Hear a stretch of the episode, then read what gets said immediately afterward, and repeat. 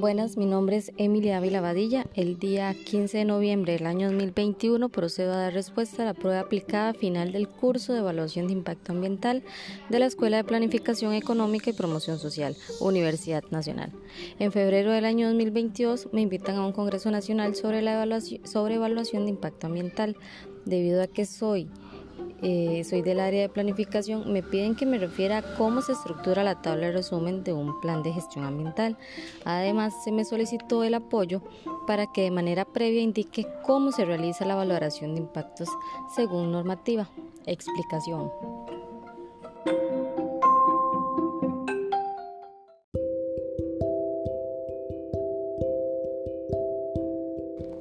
En primera instancia, para mayor entendimiento de cómo se estructura el plan de gestión ambiental, primero es necesario referirme a la valoración de impactos ambientales. Entonces, una vez que se identifiquen los efectos ambientales del proyecto, se procede a elaborar la matriz de importancia de impacto ambiental, es decir, MIA, la cual facilita tener una valoración cualitativa de los impactos que generan las actividades de algún proyecto.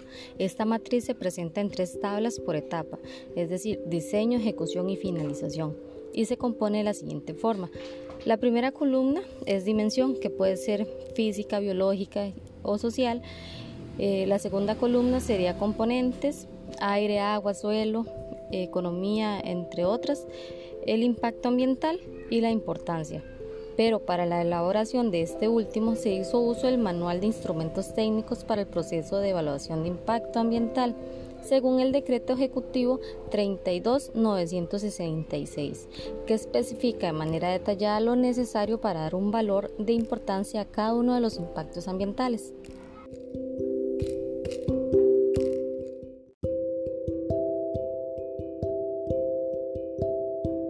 Ahora bien, con respecto al manual, se encontrarán una serie de aspectos con sus respectivas descripciones. Cabe mencionar que para efectos de esta prueba voy a hacer mención de unos tres o cuatro aspectos con su descripción más general. Por ejemplo, un aspecto podría ser intensidad, que este se refiere al grado de incidencia de la acción sobre el componente ambiental.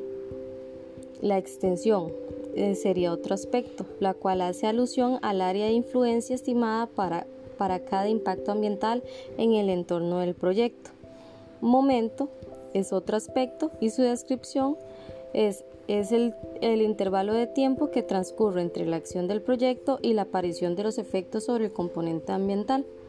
Otro aspecto podría ser persistencia, que este, su descripción es la cantidad de tiempo que permanece el impacto sobre el componente ambiental. Además, se le da una calificación y un valor a cada aspecto para poder este, otorgar el grado de importancia. Es decir, en la tabla de impactos ambientales para la etapa de diseño del proyecto, por ejemplo, de producción y comercialización, se realiza de la siguiente manera.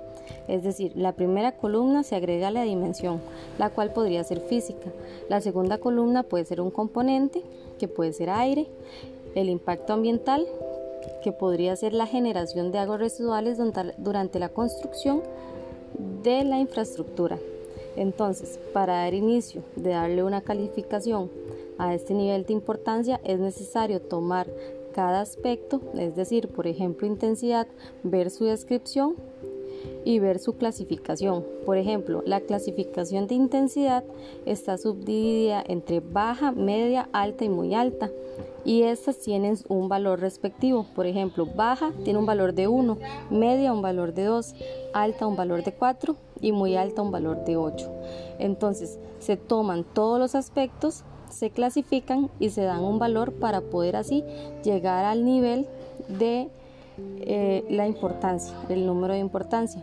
Ya cuando se tienen todos los valores, se realiza una fórmula que se llama importancia y está explicada y presente en el manual.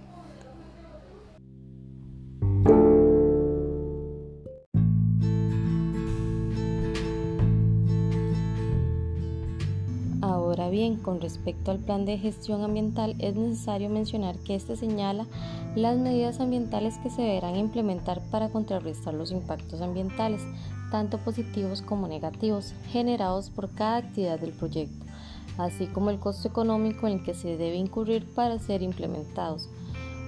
Además, es necesario hacer alusión de que una herramienta que se puede utilizar es el Manual de Buenas Prácticas Ambientales en Costa Rica y es a partir de este y del análisis de impactos ambientales que se determinan las medidas ambientales a implementar en el proyecto.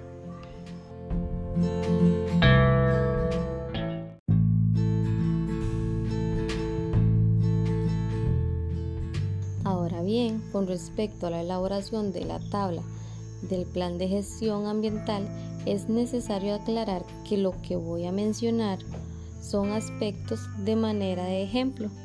Esto para tener una mayor comprensión y aclaración sobre su elaboración.